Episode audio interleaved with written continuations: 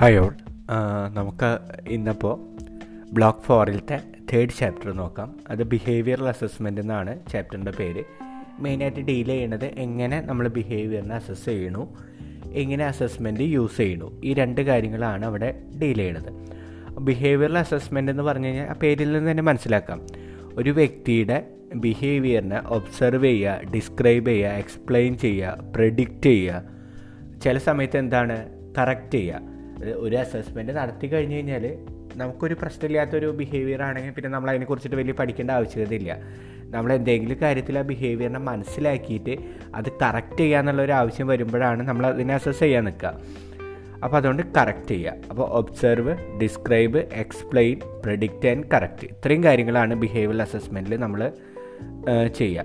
അപ്പോൾ അതിൽ ബിഹേവിയർ അസസ്മെന്റിൽ നമ്മൾ ഫോക്കസ് ചെയ്യണത് എന്താണ്?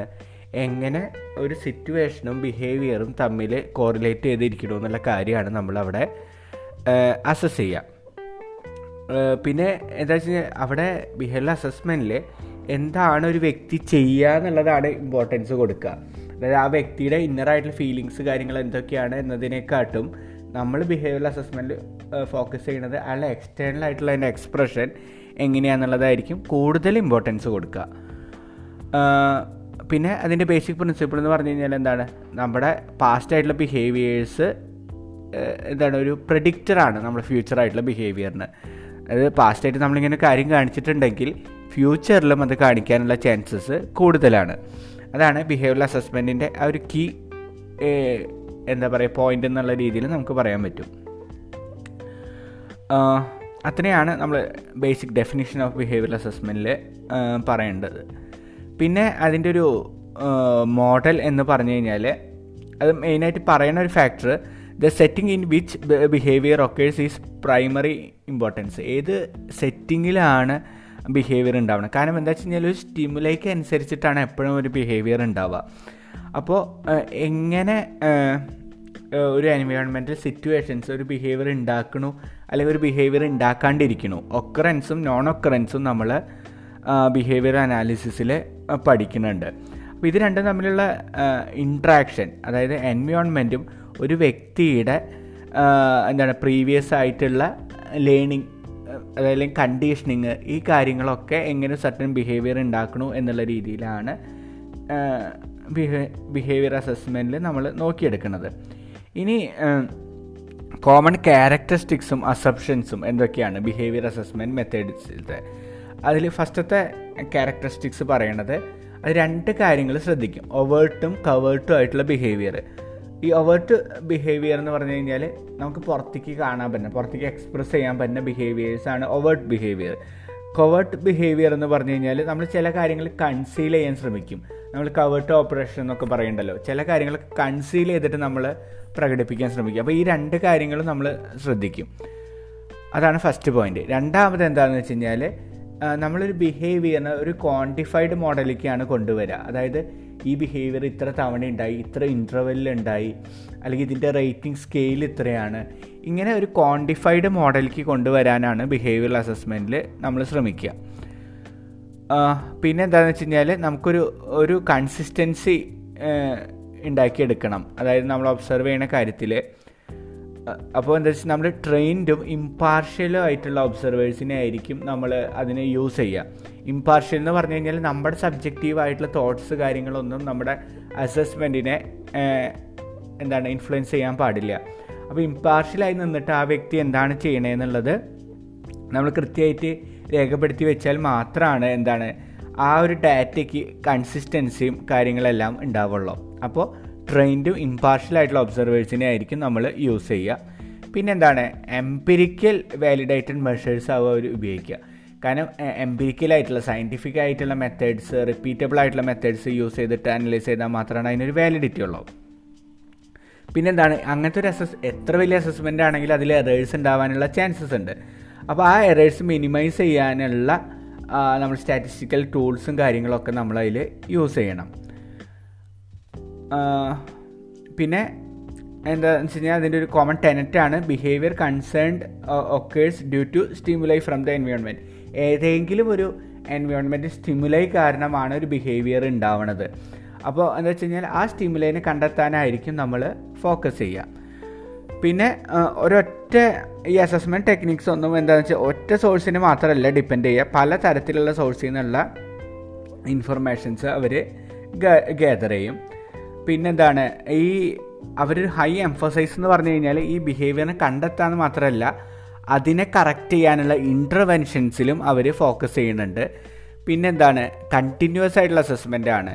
ജസ്റ്റ് ഒരു ടൈം പീരീഡിൽ സംഭവം കൊടുത്തൊരു റിസൾട്ട് എടുക്കല്ല. ഒരു പ്രൊലോങ് ഡ്യൂറേഷനിൽ ഈ ബിഹേവിയർ എങ്ങനെ റിപ്പീറ്റ് ചെയ്യണു എത്ര ഇന്റർവെല്ലിൽ വരുന്നു എത്ര കൊക്കറൻസസ് ഉണ്ടാവണു എന്ന് തുടങ്ങിയിട്ടുള്ള ഡീറ്റെയിൽ ആയിട്ടുള്ള കാര്യങ്ങൾ നമ്മൾ ഒരു കണ്ടിന്യൂസ് അസസ്മെന്റ് ആയിട്ടാണ് എടുക്കുന്നത് പിന്നെന്താണ്? ഒരു എന്താ പറയുക ഒരു വ്യക്തിനെ കൂടുതൽ ഫോക്കസ് ചെയ്തിട്ടായിരിക്കും നമ്മൾ ബിഹേവിയർ അസസ്മെന്റ് ചെയ്യുക. ഗ്രൂപ്പായിട്ടുള്ള അസസ്മെന്റ് ചെയ്യുമെങ്കിലും അവിടെയൊക്കെ ഇൻഡിവിജ്വൽ വ്യക്തികളെ എടുത്തിട്ട് ഗ്രൂപ്പിന്റെ കോമൺ ആയിട്ടുള്ള ബിഹേവിയർ കണ്ടെത്താൻ ശ്രദ്ധിക്കുക. അപ്പോൾ ഗ്രൂപ്പിനെക്കാട്ടും ഇൻഡിവിജ്വൽ ആയിട്ടുള്ള അസസ്മെന്റ്സ് ആണ് അവിടെ ചെയ്യുക. അതുകൊണ്ട് എന്താണെന്ന് വെച്ചാൽ ഓരോ വ്യക്തികളുടെ ഇൻഡിവിജ്വൽ ഡിഫറൻസസ് ആയിരിക്കും അവർ ഫോക്കസ് ചെയ്യുന്നുണ്ടാവുക. പിന്നെ നേരത്തെ പറഞ്ഞ പോലെ all behaviour assessment techniques not only look for causes contributing to the problem but also try to solve the problem concerned അതായത് ഒരു ഇതിന്റെ റീസൺ കണ്ടെത്തുക മാത്രമല്ല അതിനെ സോൾവ് ചെയ്യാനുള്ള മെത്തേഡും കൂടി ബിഹേവിയർ അസസ്മെന്റിന്റെ പാർട്ടാണ് പിന്നെ എന്താ വെച്ച് കഴിഞ്ഞാൽ ഓരോ വ്യക്തിയിലും ഒരു അഡാപ്റ്റീവ് ബിഹേവിയർ പിന്നതാണ് പ്രശ്നം എന്ന് മനസ്സിലാക്കി കഴിഞ്ഞാൽ അതിൽ നിന്ന് അഡാപ്റ്റ് ചെയ്തിട്ട് ഒരു ഡിഫറെന്റ് ബിഹേവിയർ ഉണ്ടാക്കാനുള്ള കാര്യങ്ങൾ ബിഹേവിയർ അസസ്മെന്റ് ടെക്നിക്സിൽ നമ്മൾ ഫോക്കസ് ചെയ്യും. അപ്പോൾ ഇത്രയൊക്കെയാണ് അതിന്റെ ജനറൽ ക്യാരക്ടറിസ്റ്റിക്സ് അസംഷൻസ് എന്നൊക്കെ പറയുന്നത്. അതായത് ഒവേർട്ട് കവേർട്ട് ആയിട്ടുള്ള ബിഹേവിയേഴ്സിനെ നമ്മൾ നോക്കും. ഒരു ക്വാണ്ടിഫൈ ചെയ്തിട്ടുള്ള സംഭവം എടുക്കാൻ നോക്കും. പിന്നെന്താണ്? ട്രെയിൻഡ് ഇമ്പാർഷ്യൽ ആയിട്ടുള്ള ഒബ്സർവേഴ്സിനെ ആയിരിക്കും അവർ യൂസ് ചെയ്യുക. എംപിരിക്കലി വാലിഡേറ്റഡ് ആയിട്ടുള്ള മെഷേഴ്സ് ആയിരിക്കും അവർ യൂസ് ചെയ്യുക.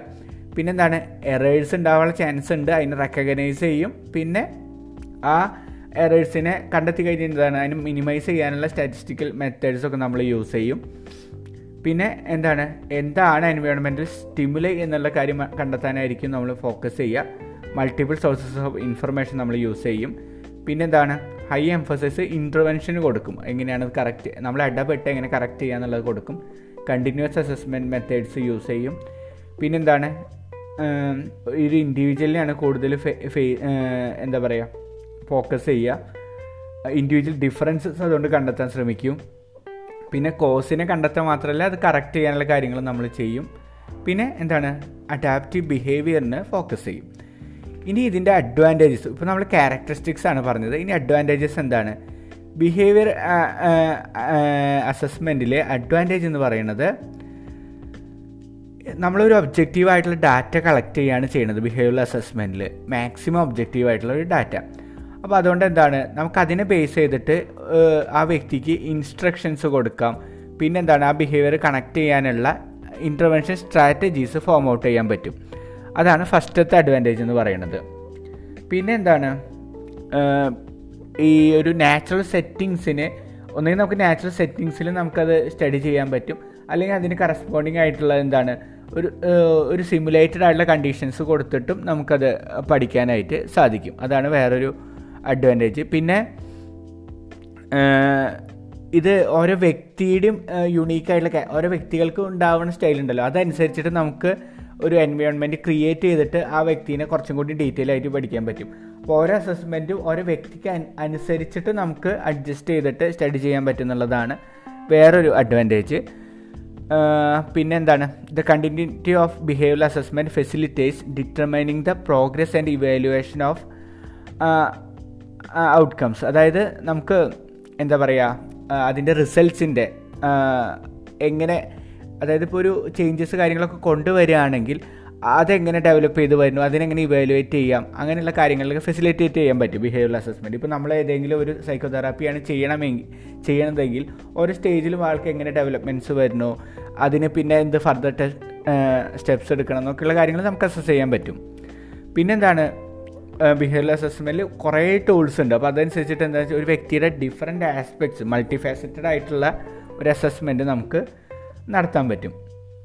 പിന്നെ അത്യാവശ്യം ഒരു സഫീഷ്യന്റ് ട്രെയിനിങ് കാര്യങ്ങൾ കൊടുത്തു കഴിഞ്ഞാൽ തന്നെ നമുക്ക് ഈ ബിഹേവിയർ അസസ്മെന്റ് ചെയ്യാൻ പറ്റും. ഭയങ്കര വലിയ ഡിഗ്രീസ് കാര്യങ്ങളൊന്നും വേണ്ട. ഇപ്പോൾ ഈ റൊസാർക്ക് അല്ലെങ്കിൽ ഹോൾസ് ബോൾസ്മാൻ ടെസ്റ്റൊക്കെ പോലത്തെ അല്ലെങ്കിൽ തീമാറ്റിക് അപ്രസെപ്ഷൻ ആണെങ്കിൽ വളരെ ഡീറ്റെയിൽ ആയിട്ട് ട്രെയിനിങ് ഉണ്ടെങ്കിൽ മാത്രം അതും അത്ര ഹൈ ഇന്റലക്റ്റും ഡിഗ്രീസും കാര്യം കാര്യങ്ങളൊക്കെ ഉള്ള വ്യക്തികൾക്ക് ചെയ്യാൻ പറ്റില്ല ബിഹേവിയർ അസസ്മെന്റിൽ അത്ര കോംപ്ലിക്കേഷൻ ഒന്നുമില്ല. പക്ഷേ ട്രെയിനിങ് വേണം. ഒരു സഫീഷ്യന്റ് ട്രെയിനിങ് ഉണ്ടെങ്കിൽ നമുക്ക് ട്രൈ ചെയ്യാൻ പറ്റും. ഇതൊക്കെയാണ് ഇതിന്റെ അഡ്വാന്റേജ് ഇനി ലിമിറ്റേഷൻ എന്താണെന്ന് വെച്ച് കഴിഞ്ഞാൽ ഇതാണ്. ഓരോ ബിഹേവിയർ അസസ്മെന്റ് പല രീതികളിലായതുകൊണ്ട് നമുക്ക് അങ്ങനെ ഒരു സ്റ്റാൻഡർഡൈസേഷൻ നമുക്ക് ഒരിക്കലും പറയാൻ പറ്റില്ല. നമ്മളൊരു സെൽഫ് റിപ്പോർട്ട് ടെസ്റ്റൊക്കെ ചെയ്യണ പോലെ. അപ്പോൾ അതൊരു പ്രശ്നമാണ്. പിന്നെ എന്താണ്? ഓരോ ഡിഫറെന്റ് ലെവലിലായിരിക്കും ഒരു ബിഹേവിയറിനെ കുറിച്ചിട്ട് നമുക്ക് പറയാൻ പറ്റുക. അതായത് ഒരു ഒരു എത്ര ക്വാണ്ടിഫിക്കേഷൻ ആണെങ്കിലും ഒരു ബിഹേവിയറിന് പല ലെയേഴ്സൊക്കെ ആയിട്ട് പറയണോണ്ട് ചിലപ്പോൾ അത് രണ്ടും തമ്മിലൊക്കെ ഇൻകൺസിസ്റ്റൻസീസ് ഉണ്ടാവാനുള്ള ചാൻസസ് ഉണ്ട്. പിന്നെ നമ്മൾ എന്ത് ബിഹേവിയറാണ് പഠിക്കണത് അതിനെ കറക്റ്റ് ഡിഫൈൻ ചെയ്യാൻ പറ്റണം. ഇന്ന ബിഹേവിയറാണ് നമ്മൾ കറക്റ്റായിട്ട് പഠിക്കണതെന്ന് വെച്ച് കഴിഞ്ഞാൽ മാത്രമാണ് അതിന് കൃത്യമായിട്ടുള്ള ഒബ്സർവേഷൻ നമുക്ക് എടുക്കാൻ പറ്റുള്ളൂ. അല്ലെങ്കിൽ എന്താണ് നമ്മൾ അനലൈസ് ചെയ്യാൻ പോകണമെന്ന് അറിയാണ്ട് എടുക്കുകയാണെങ്കിൽ വളരെ റോ ആയിട്ടുള്ള കുറേ ഡാറ്റാസ് വരും. അപ്പോൾ അതൊക്കെ അതിന്റെ അനാലിസിസിനെ എഫക്റ്റ് ചെയ്യും. പിന്നെ ഞാൻ പറഞ്ഞു സഫിഷ്യൻ ട്രെയിനിങ് വേണം എന്നൊക്കെ പറയുകയാണെങ്കിലും ഇതിൽ എത്രയായി കഴിഞ്ഞാൽ ആ ചെയ്യണ വ്യക്തിയുടെ കുറേ ഇൻഫ്ലുവൻസസ് ഉണ്ട്. അതുകൊണ്ട് ആ ലെവൽ ഓഫ് ട്രെയിനിങ്ങിനനുസരിച്ചിട്ട് ഇതിന്റെ റിലയബിലിറ്റിയും വാലിഡിറ്റിയും ഒക്കെ മാറാനുള്ള ചാൻസസ് ഉണ്ട്. അതാണ് ലിമിറ്റേഷൻസ് പറയണത്. ഇനി ഫങ്ഷണൽ ബിഹേവിയറൽ അസസ്മെന്റ് എന്നുള്ളതാണ് നമ്മുടെ അടുത്ത ടോപ്പിക്ക് ഇതിലെന്താണെന്ന് വെച്ച് കഴിഞ്ഞാൽ ബിഹേവിയർ ഒക്കർ ചെയ്യുമ്പോൾ അതിന് രണ്ട് ഫീച്ചേഴ്സ് ഉണ്ട്. ഒന്ന് ഫോമും ഒന്ന് ഫങ്ഷനും ഫോം എന്ന് പറഞ്ഞു കഴിഞ്ഞാൽ എന്താണ്? ആ ബിഹേവിയറിന്റെ എക്സ്റ്റേണൽ ഫോം എങ്ങനെയാണ് അത് എക്സ്പ്രസ്ഡ് ആവണേ എന്നുള്ള കാര്യമാണ് ഫോം എന്ന് പറയുന്നത്. ഫോം രൂപം. എങ്ങനെയാണ് ബിഹേവിയർ പുറത്തേക്ക് പ്രകടിപ്പിക്കപ്പെടുന്നത്? ഇനി എന്താണ്? ആ ബിഹേവിയർ പ്രകടിപ്പിക്കുന്നതിന് എന്തെങ്കിലും ഒരു ഫങ്ഷൻ ഉണ്ടായിരിക്കും. അതിന്റെ ഒരു പർപ്പസ് എന്ന് പറയുന്നത്. അതിനെയാണ് ഫങ്ഷൻ എന്ന് പറയുന്നത്. ഫോമുണ്ട് ഫങ്ഷൻ ഉണ്ട്. ഫോം എന്ന് പറഞ്ഞത് എന്താണ്? What is observed and and it is mostly most easily identified അത് നമുക്ക് പെട്ടെന്ന് കാണാനും ഐഡന്റിഫൈ ചെയ്യാൻ പറ്റുന്നതിനാണ് ഫോം എന്ന് പറയുക the function of a behaviour is the purpose of the behaviour serves അതായത് എന്ത് പർപ്പസാണോ ബിഹേവിയർ സെർവ് ചെയ്യണത് അതിനെയാണ് അതിന് ഫങ്ഷൻ എന്ന് പറയുന്നത്. അതെന്താണ്? നോട്ട് ഈസിലി ഐഡന്റിഫൈഡ് ആണ്. പെട്ടെന്ന് നമുക്ക് കണ്ടെത്താൻ പറ്റില്ല. അപ്പോൾ അത് കണ്ടെത്താനാണ് ഫങ്ഷണൽ ബിഹേവിയർ അനാലിസിസ് എന്ന് പറഞ്ഞിട്ടുള്ള ഒരു മെത്തഡോളജി യൂസ് ചെയ്യണത്. അതെന്താ ചെയ്യണതെന്ന് വെച്ച് കഴിഞ്ഞാൽ എന്താണ് ആ ഒരു ബിഹേവിയറിന്റെ ഫങ്ഷൻ എന്ന് കണ്ടെത്തുക എന്നുള്ളതാണ് അവിടെ ചെയ്യണത്. അപ്പോൾ ഓരോ ബിഹേവിയറിനും ട്രിപ്പിൾ റെസ്പോൺസ് മോഡ് എന്ന് പറഞ്ഞിട്ടുള്ള മൂന്ന് മോഡുകൾ ഉണ്ടെന്നാണ് പറയുന്നത് ഫങ്ഷൻ അനാലിസിസിൽ നമ്മൾ നോക്കുമ്പോൾ ഒന്നെന്താണ്? ബാക്ക്ഗ്രൗണ്ട് രണ്ടാമത് ബിഹേവിയർ മൂന്നാമത് ഔട്ട്കം ഈ മൂന്ന് രീതിയിലുള്ള എലമെൻസിൽ മൂന്ന് ഡയമെൻഷൻസ് ഉണ്ടായിരിക്കും. ഒന്ന് എന്താണ്? കോഗ്നിറ്റീവ് ആയിട്ടുള്ള ബിഹേവിയർ ഉണ്ടായിരിക്കും ഫിസിയോളജിക്കൽ ആയിട്ടുള്ള ബിഹേവിയർ ഉണ്ടായിരിക്കും മോട്ടർ ബിഹേവിയർ ഉണ്ടായിരിക്കും. അതായത് മൂന്ന് സ്റ്റെപ്സ് അതായത് ബാക്ക്ഗ്രൗണ്ട് ബാക്ക്ഗ്രൗണ്ടാണ് എന്താണ്? ഒരു ബിഹേവിയറിലേക്ക് എത്തിക്കുക. ആ ബിഹേവിയറാണ് ഒരു ഔട്ട്കമ്മിൽ എത്തിക്കുക. ഇനി ഈ ബിഹേവിയറിന് എന്താ? തന്നെയാണ് ഒരു മൂന്ന് ലെയേഴ്സ് നമുക്ക് പറയാം. ഒന്നാണ് കോഗ്നറ്റീവ് ബിഹേവിയർ പിന്നെ എന്താണ്? ഫിസിയോളജിക്കൽ ബിഹേവിയർ മൂന്നാമത് മോട്ടർ ബിഹേവിയർ ഓക്കെ അപ്പോൾ ഈ മൂന്നെണ്ണം ഒരു എക്സാമ്പിൾ എടുക്കുകയാണെങ്കിൽ ഇപ്പോൾ ഡിപ്രഷനാണ് പഠിക്കണമെന്ന് വിചാരിക്കുക. അപ്പോൾ ആ വ്യക്തിയുടെ കോഗ്നേറ്റീവ് ബിഹേവിയേഴ്സ് എന്തായിരിക്കും? കൊഗ്നിഷൻസ് തോട്ട്സ് കാര്യങ്ങൾ ലോൺലിനെസ് ഫീൽ ചെയ്യും. അറ്റൻഷൻ ഇഷ്യൂസ് ഉണ്ടാവും. കോൺസെൻട്രേഷൻ ഇഷ്യൂസ് ഉണ്ടാവും. ഇതൊക്കെ ആളുടെ കോഗ്നിറ്റീവായിട്ട് നടക്കുന്ന ബിഹേവിയേഴ്സാണ് ഫിസിയോളജിക്കലായിട്ട് അതെങ്ങനെയാണ് എക്സ്പ്രസ് ചെയ്യുക? സ്ലീപ്പ് ഡിസ്റ്റർബൻസസ് കാര്യങ്ങളൊക്കെ ഉണ്ടാവും. മോട്ടർ ബിഹേവിയർ എന്തായിരിക്കും? എന്താണ്? സോഷ്യൽ ആക്ടിവിറ്റി ഫിസിക്കൽ ആക്ടിവിറ്റി ഒക്കെ കുറവായിരിക്കും. ഇങ്ങനെ ഈ ഒരു ട്രിപ്പിൾ റെസ്പോൺസ് ആയിട്ട് നമുക്ക് ബിഹേവിയേഴ്സ് ഉണ്ടാവും. അതിന് തന്നെ നമുക്ക് എന്താണ്? മൂന്ന് സ്റ്റേജിൽ പറയാം. ബാക്ക്ഗ്രൗണ്ടാണ് എന്ത്? ബിഹേവിയർ ഉണ്ടാക്കുന്നത് ബിഹേവിയർ ആണ് ഔട്ട്കം ഉണ്ടാക്കുന്നത് ഔട്ട്കം ആണ് പിന്നെ വീണ്ടും ആ ബിഹേവിയറിനെ മെയിന്റെയിൻ ചെയ്തുകൊണ്ടിരിക്കുന്നത്. ഇതിനെയാണ് നമ്മൾ ട്രിപ്പിൾ റെസ്പോൺസ് മോഡ് എന്ന് പറഞ്ഞിട്ട് വിളിക്കുന്നത്. ഇനി ബിഹേവിയറൽ അസസ്മെന്റ് പ്രോസസ്സിൽ രണ്ട് സ്റ്റെപ്സാണ് നമ്മൾ പറയുക. ഒന്ന് ഒരു വ്യക്തിയുടെ documenting individuals behaviour different situation different സിറ്റുവേഷനിൽ ഓരോ വ്യക്തിയും എങ്ങനെ ബിഹേവ് ചെയ്യണമെന്ന് നമ്മൾ റെക്കോർഡ് ചെയ്യും. അതിനുശേഷം എന്താണ്? ഇനി ആ ബാക്ക്ഗ്രൗണ്ട് അതായത് ഇപ്പോൾ ഇപ്പോൾ ആ കറന്റ് ടൈമിലുള്ള ആളുടെ ബിഹേവിയറാണ് നമ്മൾ മനസ്സിലാക്കിയത്. ഇനി എന്താണ്? അയാളുടെ ബാക്ക്ഗ്രൗണ്ട് നമുക്ക് മനസ്സിലാക്കണം. അതിനെന്താ ചെയ്യുക? Obtaining information about the behaviour of individual by interviewing the family members അല്ലെങ്കിൽ വർക്ക് പ്ലേസ് അങ്ങനത്തെ സ്ഥലങ്ങളിൽ നിന്ന്. എവിടെയാണ് ആൾ വർക്ക് ചെയ്യണത്? അവിടെ നിന്നുള്ള ഡാറ്റ കളക്ട് ചെയ്യും. പിന്നെ റിലേറ്റഡ് ആയിട്ടുള്ള വേറെ സോഴ്സസും അപ്പോൾ ഈ കറന്റ് ബിഹേവിയർ നമ്മൾ നോക്കും അതിനെ ഇൻഫ്ലുവൻസ് ചെയ്യുന്ന ബാക്ക്ഗ്രൗണ്ട് ഡീറ്റെയിൽസും നോക്കും. ഇത്രയും കാര്യങ്ങൾ നമ്മൾ ബിഹേവിയർ അസസ്മെന്റിൽ ചെക്ക് ചെയ്യുന്നുണ്ട്. അതായത് ബിഹേവിയർ ഫങ്ഷൻ അനാലിസിസ് എന്നുള്ള ഫങ്ഷണൽ ബിഹേവിയർ അസസ്മെന്റിൽ നമ്മൾ ചെയ്യുന്നുണ്ട്. ഇനി ഈ റിലയബിലിറ്റി വാലിഡിറ്റി ഇഷ്യൂസ് എന്തൊക്കെ റിലയബിലിറ്റി വാലിഡിറ്റി കാര്യങ്ങളാണ് നമ്മൾ ചെക്ക് ചെയ്യുക എന്നുള്ളത്. അപ്പോൾ ഇതിൽ നമ്മൾ പല reliability checking validity checking methods നമ്മൾ പഠിച്ചിട്ടുണ്ടായിരുന്നു. ഇവിടെ മെയിനായിട്ട് നോക്കുക ഇന്റർ റേറ്റർ റിലയബിലിറ്റി എന്നുള്ളതാണ് ഇന്റർ റേറ്റ് റേറ്റർ റിലയബിലിറ്റി എന്താ നമ്മൾ കഴിഞ്ഞ ഇതിൽ പറഞ്ഞിട്ടുണ്ടായിരുന്നു. അതായത് രണ്ട് വ്യക്തികൾ റേറ്റ് ചെയ്യുകയാണെങ്കിൽ അത് രണ്ടും തമ്മിൽ എന്താണ്? ഒരു കോറിലേഷൻ ഉണ്ടെങ്കിൽ മാത്രമാണ് റിലയബിൾ ആണെന്ന് പറയാൻ പറ്റുള്ളൂ. ഇപ്പോൾ ഞാനൊരു വ്യക്തിനെ ബിഹേവിയർ അസസ്മെന്റ് ചെയ്തിട്ട് പറയണതും വേറൊരാൾ ബിഹേവിയർ അസസ്മെന്റ് ചെയ്തിട്ട് പറയണതും സെയിം ആയിരിക്കണം. അല്ലെങ്കിൽ എന്താണ്? കറക്റ്റ് ആവില്ല. അതാണ് ഇവിടെ വരുന്ന ഒരു റിലയബിലിറ്റി ചെക്കിങ് അല്ലെങ്കിലത്തെ ഒരു സംഭവം എന്താണ്? ഒരു സിംഗിൾ ഒബ്സർവർ പല ടൈമിൽ ഡിഫറെന്റ് ഒക്കേഷൻസിൽ അസസ്മെന്റ് ചെയ്ത് കഴിഞ്ഞ് കഴിഞ്ഞാലും എന്താണ് ഒരേ രീതിയിലുള്ള റേറ്റിംഗ് വരണം. ഇനി വാലിഡിറ്റി എന്താണെന്ന് വെച്ച് കഴിഞ്ഞാൽ ഈ പ്രഡിക്റ്റീവ് വാലിഡിറ്റി വേണം. അതായത് ഇപ്പോൾ ഞാൻ ക്ലാസ് റൂമിൽ ഒരു ഒബ്സർവേഷൻ നടത്തി. ആ വ്യക്തിക്ക് ഇന്ന സ്കിൽസ് ഉണ്ടെന്ന് പറഞ്ഞു. ആ സ്കിൽ എന്താണ്? പിന്നെ കുറച്ച് നാൾ കഴിഞ്ഞ് കഴിഞ്ഞാൽ അതായത് ഇപ്പോൾ മാർക്കായാലും അല്ലെങ്കിൽ എക്സ്ട്രാ കരിക്കുലർ ആക്ടിവിറ്റീസ് ആയി കഴിഞ്ഞാലും ആ പറഞ്ഞ സ്കിൽസ് അവർ പ്രകടിപ്പിക്കണം. അപ്പോഴാണ് അതിന് പ്രഡിക്റ്റീവ് വാലിഡിറ്റി ഉണ്ടാവുമെന്ന് പറയാൻ പറ്റുള്ളൂ. പിന്നെന്താണ്? പല മെത്തേഡ്സ് നമ്മൾ അസസ്മെന്റിൽ യൂസ് ചെയ്യണമെന്ന് പറയും. മൾട്ടി ഫാസറ്റഡ് ആയിട്ടുള്ള പല അസസ്മെന്റ്സ് യൂസ് ചെയ്യുന്നുണ്ട്. ഇതെല്ലാം കാണിക്കുന്നത് എന്താണ്? ഒരൊറ്റ ബിഹേവിയറിലേക്ക് അല്ലെങ്കിൽ ഒരൊറ്റ പാറ്റേണിലേക്ക് ആയിരിക്കണം. അതായത് നമ്മൾ കൺവെർജന്റ് വാലിഡിറ്റി ഡൈവർജന്റ് വാലിഡിറ്റി എന്ന് പറഞ്ഞ് പഠിച്ചല്ലോ. അപ്പോൾ ഈ പല രീതിയിൽ ചെയ്യണത് എന്താണ്? ഒരു ഇക്വാലന്റ് ആയിട്ടുള്ള ഒരു ഡാറ്റ പോയിന്റിലേക്ക് വന്നെത്തണം. അപ്പോഴാണ് അത് വാലിഡാന്ന് പറയാൻ പറ്റുള്ളൂ. പിന്നെ ഒരെണ്ണം പറഞ്ഞ് ട്രീറ്റ്മെന്റ് വാലിഡിറ്റി വേണമെന്നാണ്. അതായത് ഈ കണ്ടെത്തുന്ന കാര്യങ്ങൾ നമുക്ക് ട്രീറ്റ്മെന്റിനെ ഫെസിലിറ്റേറ്റ് ചെയ്യാനോ അല്ലെങ്കിൽ അതിന് നല്ലൊരു ഇന്റർവെൻഷൻസ് കണ്ടെത്താനൊക്കെ സഹായിക്കണം. അപ്പോഴാണ് ട്രീറ്റ്മെന്റ് വാലിഡിറ്റി എന്ന് പറയുക അപ്പോൾ റിലയബിലിറ്റിയിൽ എന്താണ്? ഇന്റർറേറ്റർ റിലയബിലിറ്റിയും പിന്നെ ഡിഫ് ഒരാൾ ഡിഫറെന്റ് ഒക്കേഷനിൽ ചെക്ക് ചെയ്യണത് കൂടിയും കറക്റ്റ് ആവാന്നുള്ള അങ്ങനെ കൺസിസ്റ്റൻസി ആ സൈഡിൽ മെഷർ ചെയ്ത് പോകണം വാലിഡിറ്റിയിൽ എന്താണ്? പ്രഡിക്റ്റീവ് വാലിഡിറ്റി വേണം കൺവെർജന്റ് വാലിഡിറ്റി വേണം ട്രീറ്റ്മെന്റ് വാലിഡിറ്റി വേണം. ഈ മൂന്നെണ്ണം ആണ് അവിടെ പറയണത്. അപ്പോൾ റിലയബിലിറ്റി വാലിഡിറ്റി കാര്യങ്ങൾ പറഞ്ഞു. ഇനി എന്തൊക്കെ ടൈപ്സ് ഓഫ് ബിഹേവിയർ അസസ്മെന്റ്സ് ആണ് നമ്മൾ യൂസ് ചെയ്യണതെന്നാണ് അടുത്തത് പറയണത്. അതൊക്കെ നമുക്ക് ആ പേരിൽ നിന്ന് പഠിക്കാം ഡയറക്റ്റ് അസസ്മെന്റ് ഡയറക്റ്റ് അസസ്മെന്റ് എന്താണ്? ഒരു വ്യക്തിനെ നേരിട്ട് ഒബ്സർവ് ചെയ്തിട്ട് നമ്മൾ ആ വ്യക്തിയുടെ കാര്യങ്ങൾ പഠിക്കണം. ഇനി ഇൻഡയറക്റ്റ് അസസ്മെന്റ് എന്ന് പറഞ്ഞു കഴിഞ്ഞാൽ എന്താണ്?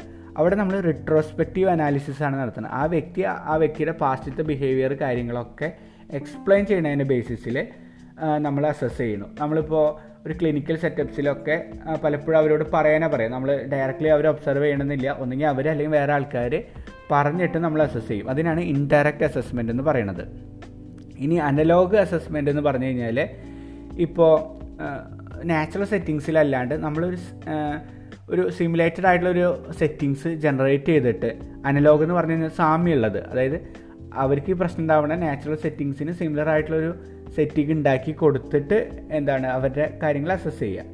അതിനെയാണ് അനലോഗ് അസസ്മെന്റ് എന്ന് പറയുന്നത്. അത് റോൾ പ്ലേസ് ആവാം അല്ലെങ്കിൽ ഇപ്പോൾ ഒ സി ഡി ഒക്കെ ഉള്ള ആൾക്കാരൊക്കെ ആണെങ്കിൽ അവർക്ക് ആ ട്രിഗർ ചെയ്യണ എൻവയോൺമെന്റ് നമ്മൾ ഉണ്ടാക്കിയിട്ട് എത്രത്തോളം ട്രിഗറിങ് ഉണ്ടാവുന്ന കാര്യങ്ങളൊക്കെ നമ്മൾ നോക്കാം. അത് അനലോഗ് അസസ്മെന്റ് ആണ്. ഇനി ഇഡിയോഗ്രാഫിക് അസസ്മെന്റ് എന്ന് പറഞ്ഞു കഴിഞ്ഞ് കഴിഞ്ഞാൽ എന്തെങ്കിലും ഇഡിയോഗ്രാഫിക് അസസ്മെന്റ് ഇഡിയോഗ്രാഫിക് എന്ന് പറഞ്ഞാൽ എന്തെങ്കിലും സ്പെസിഫിക് സംഭവത്തിന് സ്റ്റഡി ചെയ്യുന്നതാണ്. അതായത് ഇപ്പോൾ ഒരു എ ഡി എച്ച് ഡി ഉള്ള ഒരു വ്യക്തിയാണ് നമ്മൾ സ്റ്റഡി ചെയ്യണതെന്ന് വെച്ച് കഴിഞ്ഞാൽ ആ അസസ്മെന്റ് എന്ത് ഫോക്കസ്ഡ് ആയിരിക്കും? ഡിസോർഡർ ഫോക്കസ്ഡ് ആയിരിക്കും. ഇനി വേറൊരു സിറ്റുവേഷൻ ആണെന്ന് വെച്ച് കഴിഞ്ഞാൽ ഇപ്പോൾ എന്തെങ്കിലും ഒരു എന്താ പറയുക എക്സ്ട്രാ കരിക്കുലർ ആക്ടിവിറ്റീസ് റിലേറ്റഡോ അങ്ങനത്തെ ഒക്കെ സംഭവങ്ങളാണെങ്കിൽ ആ ഒരു എന്താ പറയുക ആ ഒരു ആക്ടിവിറ്റീനെ ബേസ്ഡ് ആയിട്ടായിരിക്കും നമ്മൾ അസസ് ചെയ്യുക. അപ്പോൾ ഇതിനാണ് ഇഡിയോഗ്രാഫി ഒരു സ്പെസിഫിക് ആയിട്ടുള്ള സംഭവം ഫോക്കസ്ഡ് ആയിട്ട് അനലൈസ് ചെയ്യുന്നതിനെയാണ് ഇഡിയോഗ്രാഫിക് അസസ്മെന്റ് എന്ന് പറയുക കോണ്ടെക്സ്റ്റൽ അസസ്മെന്റ് അതെന്താണ്? കോണ്ടെക്സ്റ്റ് ഫോക്കസ്ഡ് ആയിട്ട്. കോണ്ടെക്സ്റ്റ് എന്ന് പറഞ്ഞു കഴിഞ്ഞാൽ ഇവിടെ എന്താണ്? സ്റ്റിമുലൈ ഫ്രം ദ എൻവയോൺമെന്റ് ആ കോണ്ടെക്സ്റ്റിൽ എങ്ങനെയാണ് അയാളുടെ ബിഹേവിയർ ഉണ്ടാവുക? എന്ത് സ്റ്റിമുലൈ ആണ് ഇൻഫ്ലുവൻസ് ചെയ്യുക? അങ്ങനത്തെ കാര്യങ്ങൾ പഠിക്കുന്നതാണ് കോണ്ടെക്സ്റ്റൽ അസസ്മെന്റ് എന്ന് പറയുന്നത്. അവിടെ നിന്നാണ് the stimuli in the environment that causes the behaviour are in the focus in this method of assessment എന്ത് സ്റ്റിമുലൈ ആണ് എൻവയോൺമെന്റിൽ നിന്ന് ഉണ്ടാവുന്നത് അതിനെ കുറിച്ചിട്ട് പഠിക്കണം അപ്പോൾ ഡയറക്റ്റ് എന്ന് പറഞ്ഞാൽ ഡയറക്റ്റ് ആയിട്ട് നോക്കണം. ഇൻഡയറക്റ്റ് റിട്രോസ്പെക്റ്റീവ് എന്നാണ്. പാസ്റ്റിലത്തെ കാര്യങ്ങളൊക്കെ പറഞ്ഞിട്ട് അസസ് ചെയ്യണം അനലോഗ് എന്ന് പറഞ്ഞു കഴിഞ്ഞാൽ സിമിലർ ആയിട്ടുള്ള എൻവയോൺമെന്റ് കാര്യങ്ങളാക്കിയിട്ട് പഠിക്കണം ഇഡിയോഗ്രാഫിക് എന്ന് പറഞ്ഞാൽ സ്പെസിഫിക് സംഭവം. ഒരു ഡിസോർഡർ ഫോക്കസ്ഡോ ഒരു ആക്ടിവിറ്റി ഫോക്കസ്ഡോ ആയിട്ട് പഠിക്കുന്നതിനെയാണ് ഇഡിയോഗ്രാഫിക് എന്ന് പറയുന്നത്. കോണ്ടെക്സ്റ്റുവൽ അസസ്മെന്റ് എന്ന് പറഞ്ഞു കഴിഞ്ഞാൽ എന്ത് കോണ്ടെക്സ്റ്റിലാണ് നമ്മൾ സ്റ്റഡി ചെയ്യുന്നത്? അതിനെക്കുറിച്ചിട്ട് അല്ലെങ്കിൽ സ്റ്റിമുലൈ ഫ്രം ദ എൻവയോൺമെന്റിനെ കുറിച്ചിട്ട് പഠിക്കുന്നതാണ് കോണ്ടെക്സ്റ്റൽ അസസ്മെന്റ് എന്ന് പറഞ്ഞിട്ട് പറയണത് ഇനി ഇനി എങ്ങനെയാണ് ബിഹേവിയർ ചേഞ്ചസ് ഉണ്ടാക്കുക? അതിന് എന്തൊക്കെ മെത്തേഡ്സ് ഉണ്ട് ട്രീറ്റ്മെന്റ് എവാലുവേഷൻ കാര്യങ്ങളൊക്കെയാണ് പറയണത്. ഫസ്റ്റത്തെ method case study method case study method നമുക്കറിയാം ഇന്റേൺഷിപ്പ് ഒക്കെ ചെയ്തിട്ടുള്ള ആൾക്കാരാണെങ്കിൽ അല്ലെങ്കിൽ കേട്ടിട്ടുള്ള ആൾക്കാരാണെങ്കിൽ അറിയാം നമ്മൾ അവിടെയൊക്കെ എന്താ ചെയ്യണത്? കേസ് സ്റ്റഡീസാണ് ചെയ്യണത്. അതായത് ഒരു വ്യക്തിനെ നമ്മൾ ഡീറ്റെയിൽ ആയിട്ട് മനസ്സിലാക്കുകയാണ് ചെയ്യണത് ഒരു കേസ് സ്റ്റഡി മെത്തേഡിൽ അപ്പോൾ അതിലെന്താണ്? നമ്മൾ പല മെത്തേഡ്സ് ഉപയോഗിച്ചിട്ട് വേരിയസ് ഡാറ്റ നമ്മൾ കളക്ട് ചെയ്യണം ഒന്നെങ്കിൽ ആ വ്യക്തിയിൽ നിന്ന് കളക്ട് ചെയ്യുന്നുണ്ട് ഫ്രണ്ട്സിന്റെ ഇൻഫോർമെന്റ് ആയിട്ട് ആരാ വരുന്നത് വെച്ചാൽ അവരുടെ നിന്ന് കളക്ട് ചെയ്യുന്നുണ്ടാവും അല്ലെങ്കിൽ നമ്മൾ വിളിച്ചിട്ട് കളക്ട് ചെയ്യും. ഇങ്ങനെ വൈഡ് വെറൈറ്റി ഓഫ് ആൾക്കാരിൽ നിന്ന് നമ്മൾ കുറേ ഡാറ്റ കളക്ട് ചെയ്തിട്ട് ആ വ്യക്തിനെ കുറിച്ചിട്ട് പഠിക്കുന്നതാണ് കേസ് സ്റ്റഡി എന്ന് പറയുന്നത്. അപ്പോൾ എന്താ വെച്ചാൽ ആ ഒരു വ്യക്തി ഫോക്കസ്ഡ് ആണ്. അപ്പോൾ നാരോലി ഫോക്കസ്ഡ് ആണ്. അതുകൊണ്ട് എന്താണെന്ന് വെച്ചാൽ ആ വ്യക്തി റിലേറ്റഡ് ആയിട്ട് ഹൈ ലെവൽ ഓഫ് ഡീറ്റെയിൽസ് നമുക്ക് കിട്ടും. പിന്നെ നമുക്ക് എന്താണ് ഏത് ടൂൾസ് വേണമെങ്കിലും ഒബ്ജക്റ്റീവ് ടൂൾസ് അതായത് നമുക്ക് അസസ്മെന്റ് മെത്തേഡ്സ് ഉണ്ട് സെൽഫ് റിപ്പോർട്ട് അങ്ങനത്തെ കാര്യങ്ങളൊക്കെ കൊടുത്തിട്ട് ഒബ്ജക്റ്റീവ് ആയിട്ടുള്ളത് ചെയ്യാം. പിന്നെ അല്ലെങ്കിൽ നമുക്ക് ചോദിച്ചിട്ട് മനസ്സിലാക്കുന്ന സബ്ജക്റ്റീവ് മെത്തേഡ്സ് ഈ രണ്ട് കാര്യങ്ങളും നമുക്ക് ഈ കേസ് സ്റ്റഡി മെത്തേഡ്സിൽ യൂസ് ചെയ്യാം. പിന്നെ എന്താണ് ഒരു ഈ കേസ് സ്റ്റഡി മെത്തേഡ് എന്ന് പറഞ്ഞാൽ നമുക്കൊരു ലാർജർ ഡ്യൂറേഷനിൽ എന്തൊക്കെ സംഭവിക്കുന്നു എന്നുള്ള കാര്യങ്ങളും നമുക്ക് ഈ കേസ് സ്റ്റഡിയിൽ ചെയ്യാം.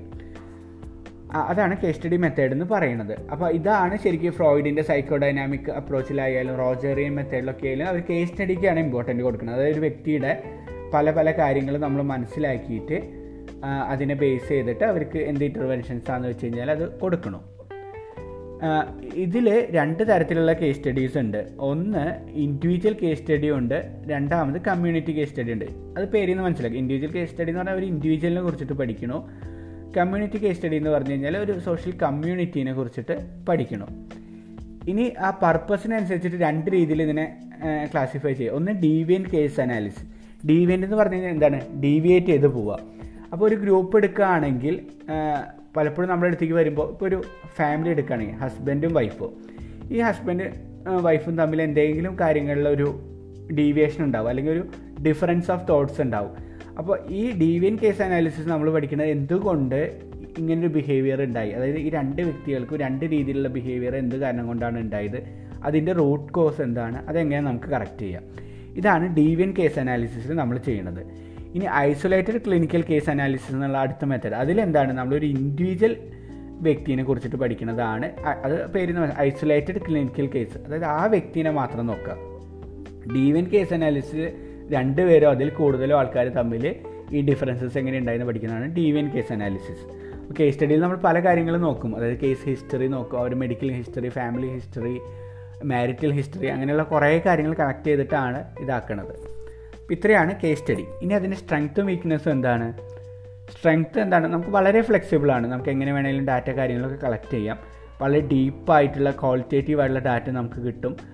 പല ഇൻസൈറ്റ്സും ഇപ്പോൾ അവർ പാസ്റ്റ് കാര്യങ്ങളൊക്കെ പറഞ്ഞതിൽ നിന്ന് നമുക്ക് എന്താണ് ഈ ബിഹേവിയറിന്റെ റൂട്ട് കോസ് എന്ന് കണ്ടെത്താൻ പറ്റും. അപ്പോൾ അങ്ങനെ പല ഇൻസൈറ്റ്സ് കിട്ടും.